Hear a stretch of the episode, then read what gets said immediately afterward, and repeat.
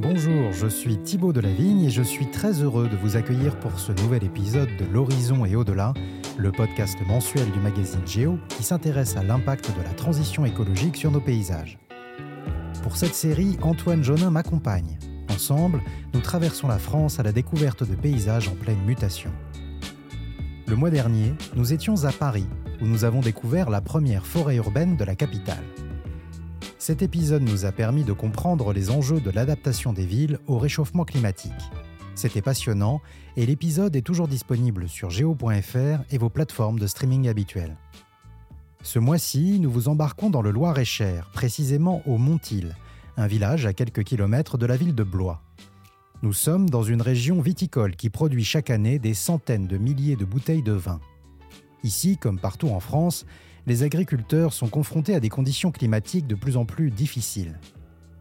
Les intenses épisodes de gel du printemps détruisent les cultures, et la sécheresse empêche la croissance des raisins, mettant en péril la production. Mais sur les coteaux qui bordent la Loire, des paysans changent leurs pratiques pour s'adapter au dérèglement climatique, faire un vin sain et bon, et imposer un nouveau modèle économique agricole. Et cela a un impact sur le paysage. En 30 ans, une profonde mutation de nos territoires s'est engagée. Il faut repenser la ville de demain. Il faut aussi se rendre compte de l'ampleur des transformations européennes et comment est-ce qu'on peut transformer en profondeur notre société. Je veux qu'on aille deux fois plus vite, au moins, pour les projets renouvelables. Il n'y aura pas de véritable transformation de la société si on ne la fait pas de manière juste. L'horizon est au-delà.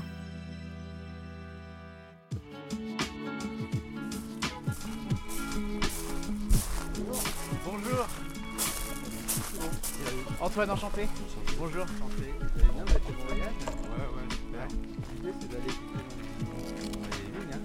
Avant d'aller plus loin, je précise évidemment que cet épisode va parler de vin, donc d'alcool, et vous connaissez la formule, l'abus d'alcool est dangereux pour la santé. Et maintenant, nous vous proposons de nous suivre au milieu des vignes du domaine Clos du Tubeuf pour découvrir les pratiques et les motivations de ces artisans qui défendent une agriculture différente, plus proche de la nature. Si ça vous va, euh, c'est bon pour toi, Antoine Ouais. Eh bon, bah, allez, on y va. Eh ben alors, ma, ma première question euh, est simple et ce sera la même pour vous deux. Je veux bien une petite euh, présentation. Nom, prénom, profession, tout ça. Alors Thierry Puzela, vigneron, ici même. Euh, voilà. Et Denis Chartier, je suis géographe euh, environnemental et je travaille depuis euh, 20-25 ans à essayer d'identifier des, des réponses à la catastrophe écologique. D'habitude, Denis Chartier parcourt le monde pour étudier les politiques de développement durable des pays du Sud. Son champ d'étude, les modes de production agroécologique de l'Amazonie au Burkina Faso. Et puis, un jour, Denis s'est rendu compte qu'il n'avait pas besoin d'aller très loin pour observer de telles pratiques. Il suffisait d'aller à quelques kilomètres de chez lui, dans le vignoble de Thierry Puzela.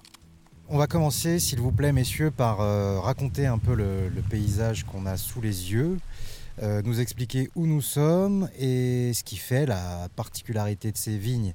On est euh, au milieu du vignoble, on est au sommet du bassin versant du Beuvron, qui est une rivière qui se jette un petit peu plus loin dans la Loire. Et euh, donc euh, à ma gauche, euh, quand je tourne la tête, on a une légère pente qui va vers le, le Beuvron qui est à environ euh, 500 mètres, je dirais. Et puis euh, à ma droite, on a euh, une légère montée et qui nous emmène vers le bassin versant de la Loire, qui est à 3 km à vol d'oiseau. 2 km. Le vignoble est au milieu des bois. Euh, on n'est pas très très loin quand même des- des- du, du village, euh, des Montils, avec un certain nombre de maisons qui petit à petit s'approchent dangereusement du vignoble, avec euh, un peu de bâti, euh, voilà, en périurbain euh, du, village. Là, vous avez des vignes avec des, pas mal de, forêts autour de ces vignes. Et puis on voit bien le, sol qui est bien en- enherbé. On ne voit pas ici, mais on a une petite trace à ma, gauche d'un enclos qui héberge des brebis qui, euh, qui euh, pâturent dans ces vignes. Elles sont dans les vignes. Et on ne les voit pas ici. Elles Voilà. sont sur le dessus là-haut. ouais. Est-ce que vous pouvez nous expliquer si dans la démarche, il y a une attention spéciale qui est portée au paysage dans votre travail au quotidien? Est-ce qu'il y a une notion de beau dans le, dans le travail que vous faites, sur le paysage qu'on a sous les yeux? Il y a une notion de beau, mais il y a une notion de bon surtout. C'est-à-dire qu'en fait, euh, Là, la configuration du vignoble, l'alternance de friches, de bois, de vignes, c'est un truc qui est délibéré. C'est-à-dire qu'en fait, avec mon frère, on s'est attaché à acquérir tout ce qu'on a pu acquérir comme parcelles de bois ou de friches autour des vignes et d'entretenir ce paysage de cette manière-là euh, afin d'avoir euh, une biodiversité conséquente. Et on a à la fois utilisé l'environnement tel qu'il était, mais aussi euh, on l'a amélioré en y plantant des arbres fruitiers un peu partout. On a ici toute une bande de, plantes aromatiques qu'on a mis à disposition d'une amie parce que ça, ça entretient les insectes mellifères autour des vignes. On a des ruches au bout de cette parcelle également, qui sont d'un autre ami, à qui on met à disposition ce terrain parce que ça améliore aussi la floraison des vignes et qu'on a besoin de ces insectes autour de nous. Donc en fait, c'est à la fois l'utilisation de l'environnement naturel et puis, euh, on essaie aussi de l'améliorer euh, en apportant euh, des essences différentes avec des dates de floraison étalées qui vont entretenir une faune dont on a besoin. Si Thierry Puzla prête autant d'attention à l'environnement qui entoure ses vignes, c'est que son domaine a une spécificité. Ici, on fait du vin nature, une technique de production encore marginale en France, mais en constante progression. Ça, c'est le vin que moi j'aime, parce qu'il n'est pas empoisonné. Et c'est le bon vin, celui-là. C'est ça qui vous enlève tous les microbes du corps. Les clients qui prennent le vin du commerce, ils veulent que le vin soit très limpide et ils l'ont, mais ils boivent du poison à petite dose. Tandis que notre vin, il vient jamais aussi limpide que l'autre, mais c'est du vin qui te fait jamais mal. Un vin sans poison, qui ne fait jamais mal. Les arguments de ce vigneron des années 70 sont séduisants. Et pourtant, on estime que le vin nature ne représente qu'entre 1 et 3% de la production vinicole française. Un chiffre difficile à établir en l'absence de label officiel. Mais avant d'aller plus loin, peut-être faut-il essayer de définir ce qu'est le vin nature. C'est toujours un peu chiant la définition dans la mesure où euh, ça ne s'arrête qu'aux pratiques, à la méthode. Et en fait, la méthode n'est pas très passionnante. Ce qui est intéressant, c'est le résultat. Donc, euh, en fait, la, méthode, entre guillemets, nature consisterait à évidemment avoir des raisins sains, c'est-à-dire issus de l'agriculture biologique ou biodynamique, et à n'y ajouter euh, rien, euh, enlever rien, pour qu'on retrouve dans le verre l'expression juste que les raisins portaient. En fait, un vrai vin nature, pour moi, c'est un vin qui exprime pleinement l'endroit d'où il vient. Et la méthode sans intrants est le bon chemin pour y arriver. Un vin doit être naturel comme nos pères l'ont toujours fait, n'est-ce pas? Le plus naturel possible. Mais alors, il ne faudrait pas que quand on vient dans notre cave, on dise où est le chimiste, mais plutôt où est le caviste? Le vin nature est donc le résultat d'une méthode. L'idée est de pratiquer une agriculture qui ne fait intervenir aucun intrant, c'est-à-dire pas de pesticides et autres produits phytosanitaires. En ce sens, ça ressemble à l'agriculture bio. Mais là où le vin nature va plus loin, c'est que les vignerons utilisent l'environnement, les plantes, les insectes, les animaux, pour créer des écosystèmes qui bénéficient à la vigne. C'est une collaboration entre l'homme et la nature. De plus, une fois le raisin récolté, mis dans des cuves et enfin en bouteilles, les vignerons nature n'y ajoutent rien. Et c'est un risque important. Si on n'est pas méticuleux, le vin peut être mauvais, voire franchement imbuvable.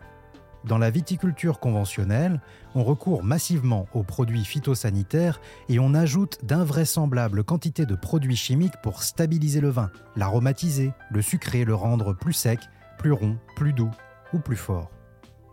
Dans la méthode nature, au contraire, moins on touche le vin, mieux ça vaut. Un adage qui va à l'encontre des pratiques viticoles des 60 dernières années. Alors, quand Thierry Puzla et son frère ont repris le domaine de leur père dans les années 90, il a fallu tout changer. La première chose qu'on ait faite, c'est de le convertir en bio. C'est-à-dire qu'un euh, an après qu'on ait repris les vignes, on a, on a commencé à cultiver en agriculture biologique parce que ça nous paraissait essentiel. D'abord parce qu'on a une responsabilité en tant que paysan de, transmettre des terres en bonne santé. Et puis c'était aussi un élément important de la qualité des vins qu'on voulait produire. Je pense que c'est d'ailleurs une des raisons pour laquelle je suis venu euh, au-delà de l'amitié pour Thierry dans ce vignoble, c'est qu'il y a eu cette transmission et, que la génération euh, précédente, euh, on les a poussés dans les années 60-70 vers la modernisation agricole. On a essayé de faire des, agriculteurs des entrepreneurs, enfin on va le faire miroiter qu'ils deviendraient des entrepreneurs. Et euh, bah, ça a conduit évidemment euh, à des excès euh, et, des impasses en fait. Et ce qui se passe aujourd'hui, alors peut-être pas dans, ce vignoble, mais un petit peu plus au nord, en Beauce, voilà, avec des, dynamiques agro-industrielles qui nous emmènent en fait dans le mur d'un point de vue écologique et social. Donc euh, là, le fait d'arriver et de, faire un chemin, euh, de dire bah, en fait on va passer en bio, euh, ça ne veut pas dire rejeter tout, ce qu'a pu apporter cette modernisation. Il y a deux, trois choses qui évidemment on va garder mais on va refuser de balancer des pesticides, de, balancer des herbicides, d'être dépendant du coup des grands groupes qui nous les vendent. Et puis on va essayer de revenir à des pratiques plus saines et soutenables. Si on doit résumer, retenez que le vin nature est un vin sans intrants et que les vignerons nature essayent de travailler en collaboration avec leur environnement pour concevoir un vin sain et bon. Certes. Mais alors que nous vivons dans un monde instable, où les échanges commerciaux et agricoles sont menacés, faut-il vraiment se passer de la chimie, d'une certaine forme de modernité? Se replier dans son petit domaine en comptant sur les abeilles, les brebis et les arbres fruitiers pour faire du vin? D'autant que certains, peu nombreux, ont des pratiques plutôt surprenantes. Par exemple, ils broient des cornes de vache qu'ils dispersent sur les vignes à dose homéopathique, récoltent le raisin en fonction du calendrier lunaire, et d'autres fantaisies que l'on pourrait qualifier d'ésotériques.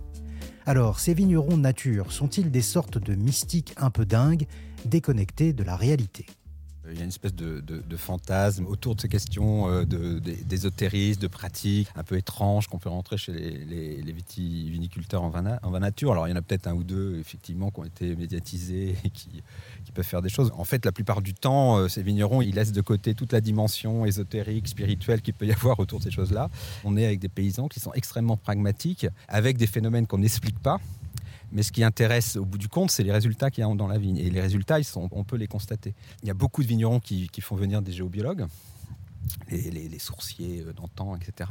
Quand la, personne intervient avec des intentions assez souvent dans, dans les chais ou dans les vignes, bah, au bout de 2-3 ans, on peut constater euh, qu'il y a moins de maladies, euh, que ça s'enracine un peu mieux, etc. Quand on regarde ça de près, évidemment, quand un géobiologue vient à un endroit, les vignerons ou les vigneronnes, ils vont euh, peut-être changer leur attention à l'endroit aussi. Alors c'est multifactoriel.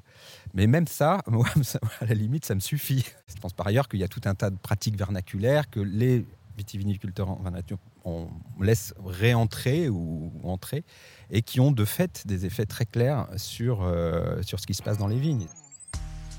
D'une manière ou d'une autre, la géobiologie, considérée comme une pseudo-science qui s'intéresse à l'étude des ondes liées aux champs magnétiques et électriques, porterait donc ses fruits.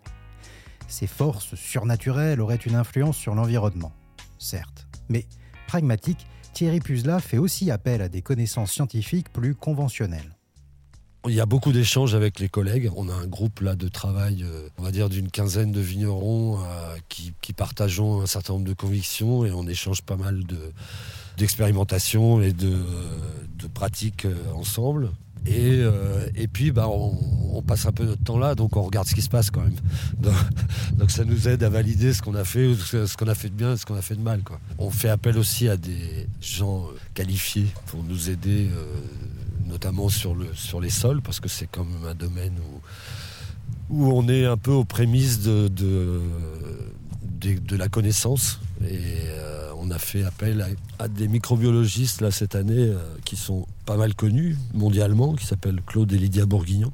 On a fait des fosses, ils sont venus analyser nos sols et nous, aider un peu à savoir comment les rendre meilleurs c'est vrai que le, quand on, s'intéresse à la microfaune, euh, au sol, c'est quelque chose qui intéresse de plus en plus tout le monde. Hein. C'est-à-dire qu'on a un peu laissé ça de côté pendant de nombreuses années en conventionnel, mais même en, je pense, euh, en bio, ça fait longtemps hein, qu'on sait que c'est très très important. Et je pense que, ça signifie dans la façon de travailler ces sols, en, de, prendre soin de tous les non-humains qui sont là, c'est-à-dire animaux, euh, végétaux aussi d'ailleurs, euh, mais aussi insectes, etc. Euh, bah, je pense que ça, dénote d'une attention au vivant complètement nouvelle, enfin nouvelle, particulière on essaye de, créer une espèce de partenariat avec le vivant, euh, de dialogue perpétuel. C'est en fait juste, on monte son degré d'attention au vivant. Et on, travaille sa relation constamment. Alors ça, ça demande beaucoup de temps, beaucoup d'attention, beaucoup d'investissement. C'est très, voilà, c'est difficile et c'est une danse perpétuelle pour pour qu'on arrive ensemble avec tout dans une espèce de coopération. Euh, plus ou moins facile à finalement finir avec un, un bon vin et quelque chose qui va nous faire du bien.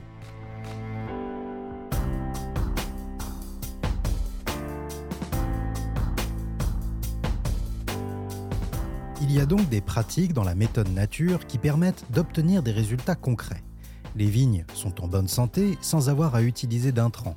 Les rendements sont corrects et le vin est bon, selon les viticulteurs et leurs clients en tout cas. Et pour beaucoup de vignerons, c'est bien le plus important. Mais toutes ces pratiques et ces résultats sont menacés par un changement d'importance, le dérèglement climatique. Sur les dernières années, euh, qu'est-ce que vous avez constaté qui, sur l'aspect climatique, en tout cas, a changé? Qu'est-ce que vous constatez dans les faits que ce dérèglement est en marche? Alors, on a une stat qui est, très très parlante.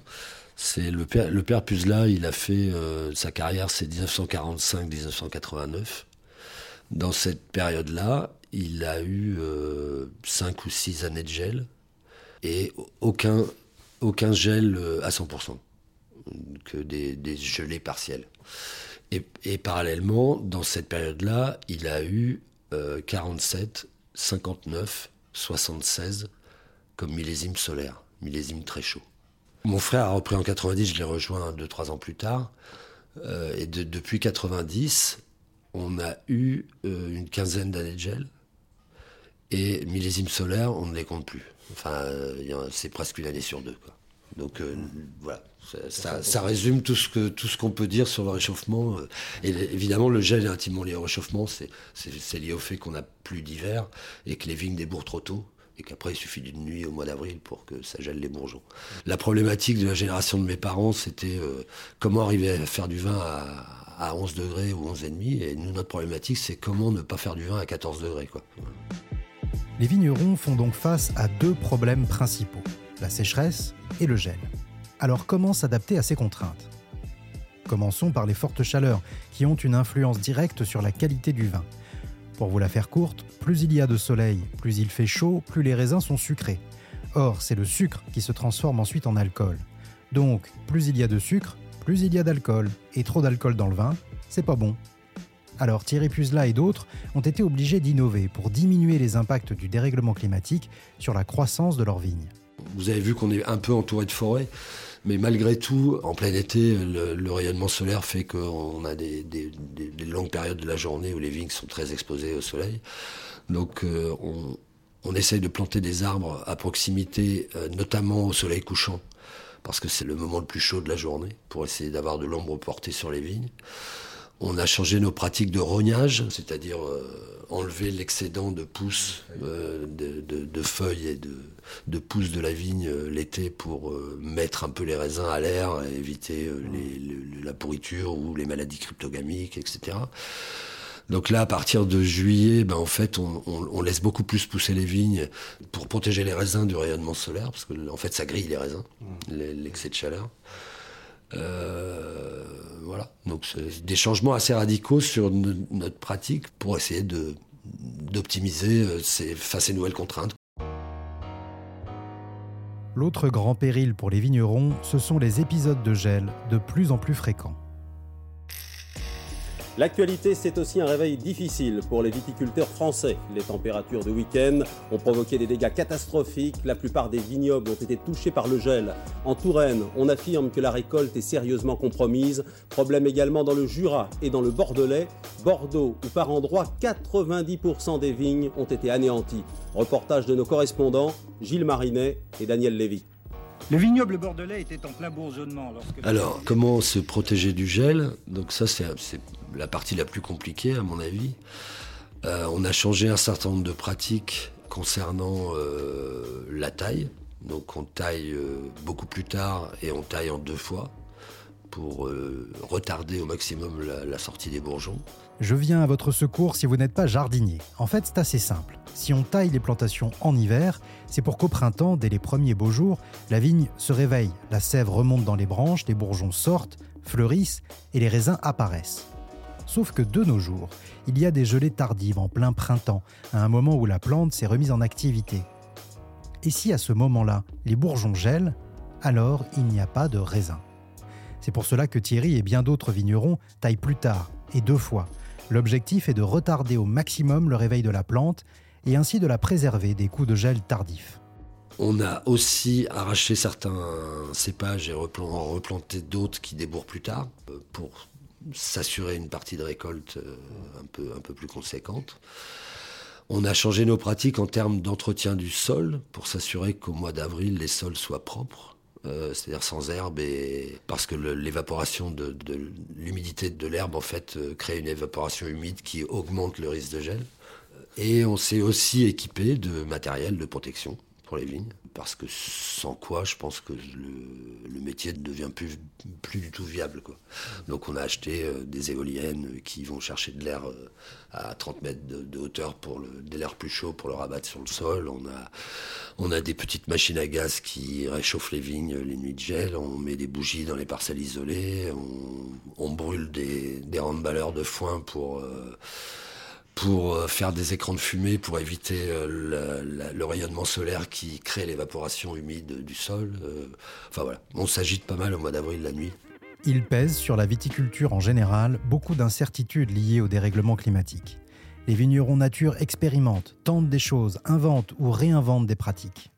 Je pense que c'est des personnes assez courageuses, créatives et aussi un peu aventureuses, parce qu'il faut énormément de courage et de caractère pour euh, faire du vin nature. Et en fait, je crois que c'est des gens qui sont ont une vraie capacité à, lâcher prise et à être travailler avec une certaine incertitude qui est euh, inhérente à tout travail avec le vivant. C'est une danse un peu compliquée, alors que effectivement, tout, euh, la modernisation agricole a aussi bien marché parce qu'on a fait croire aux paysans qu'avec la modernisation, euh, en écoutant les ingénieurs agricoles, euh, bah, ils, allaient en fait prendre le contrôle en fait sur la production, sur le vivant et sur tout un tas de phénomènes sur lesquels on ne peut pas prendre le contrôle.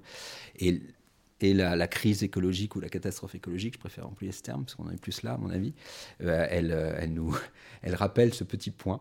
C'est-à-dire qu'en fait, euh, on a tellement essayé de prendre le contrôle que ça nous échappe aujourd'hui complètement. Et ça nous oblige à repenser complètement notre rapport au vivant. Mais tout cela demande du temps et implique des coûts, des investissements importants. Alors dans un contexte où les ventes de vin baissent, et si l'on considère que les producteurs de vin nature ont des rendements moins importants et qu'il est difficile de vendre ce type de production en supermarché, car le vin est plus instable et plus sensible aux conditions de conservation, est-ce rentable? Les vignerons nature arrivent-ils à vivre de leur travail? Oui, aujourd'hui oui. Mais on a essuyé les plâtres, donc on a, ramé pendant 15 euh, ans, quoi, à peu près, voire un peu plus. Mais euh, quand je dans les années 90, il n'y avait pas de volontaires pour acheter du vin naturel. Il, y avait, trois bars à vin à Paris et puis c'est tout. Et puis, euh, deux importateurs japonais. Donc il fallait qu'on change de client très souvent parce que dès qu'il y avait un couac sur une bouteille qui avait un peu de gaz, on changeait de client. Enfin, lui, il voulait plus en acheter en tout cas. Alors aujourd'hui, c'est du gâteau. Il y a un marché mondial euh, pour le vin nature qui est, super organisé. Euh, donc aujourd'hui, on en vit, oui, oui, clairement. Parce qu'en plus, ça, évolue, quoi. Le marché évolue, quoi. Les vins aujourd'hui, on aime les vins un peu plus légers, plus faciles à boire, ce qui était peut-être moins le cas dans les années 90. Bah, le marché, on s'en fout un peu en fait. On s'en est jamais vraiment préoccupé. On, s'est toujours dit que si on faisait le vin que nous on avait envie de boire, on allait bien rencontrer des gens qui allaient l'aimer aussi. Et à mon avis, c'est plus honnête que quand on commence à essayer de faire du vin pour, euh, pour coller à un marché. Je pense qu'on se détourne aussi de l'essentiel. Quoi. Est-ce qu'il y a une démarche artistique là-dedans ou pas? Absolument pas. On est au service d'un endroit et l'artiste, c'est l'endroit où on bosse, mais c'est pas nous. Il n'y a, rien de créatif en fait. la seule euh, intelligence qu'on puisse avoir, c'est de comprendre ce que les raisins portent pour essayer de leur mettre dans le verre. Mais c'est pas de l'art, ça. Il n'y a pas la liberté de l'art, quoi. on est au service d'un endroit. En conclusion de cet épisode, retenez que le vin nature est une méthode agricole originale qui cherche à proposer un contre-modèle tant sur les pratiques, dans l'attention portée à la nature, qu'au niveau du goût et de la qualité du produit. Et tout cela transforme les paysages viticoles. Dans les vignes, on voit apparaître des bosquets d'arbres fruitiers, des enclos à moutons, des murets en pierre, des ruches. Le sol reprend vie et abrite quantité d'insectes utiles.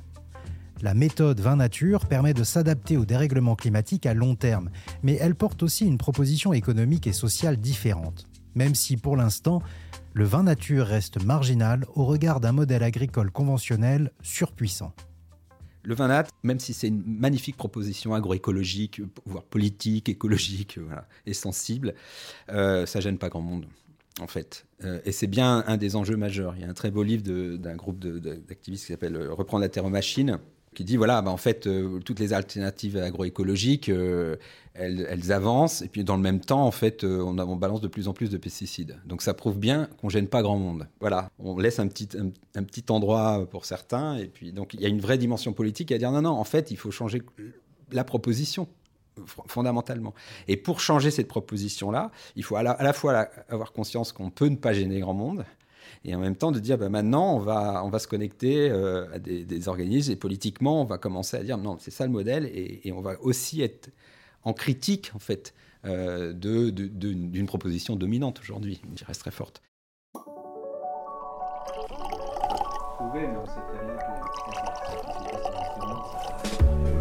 mais c'est micro, micro cuvée, il y avait 200, 200 litres. C'est pas mauvais, hein? Non, c'est pas mauvais. Non, c'est pas mauvais. Plutôt pas mal, même. J'arrive pas à faire tourner le vin aussi vite que vous. C'est un coup de main. Ah ouais, mais ouais. 45 ans d'expérience. tu peux pas tester. Non, c'est pas possible. L'Horizon et au-delà est un podcast du magazine Géo, pensé et écrit par Thibaut Delavigne et Antoine Jonin. Réalisation Lucas Vibo. Le mois prochain, nous vous proposons de partir sur la presqu'île de Gien, du côté de Toulon. Dans le superbe écrin d'un paysage typique de la Côte d'Azur, se joue chaque année le même combat.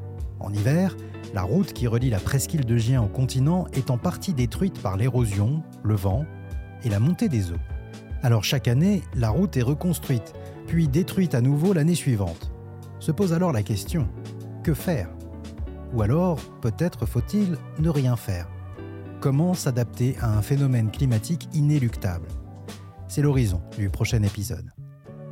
Géo est à retrouver tous les mois en kiosque et sur géo.fr.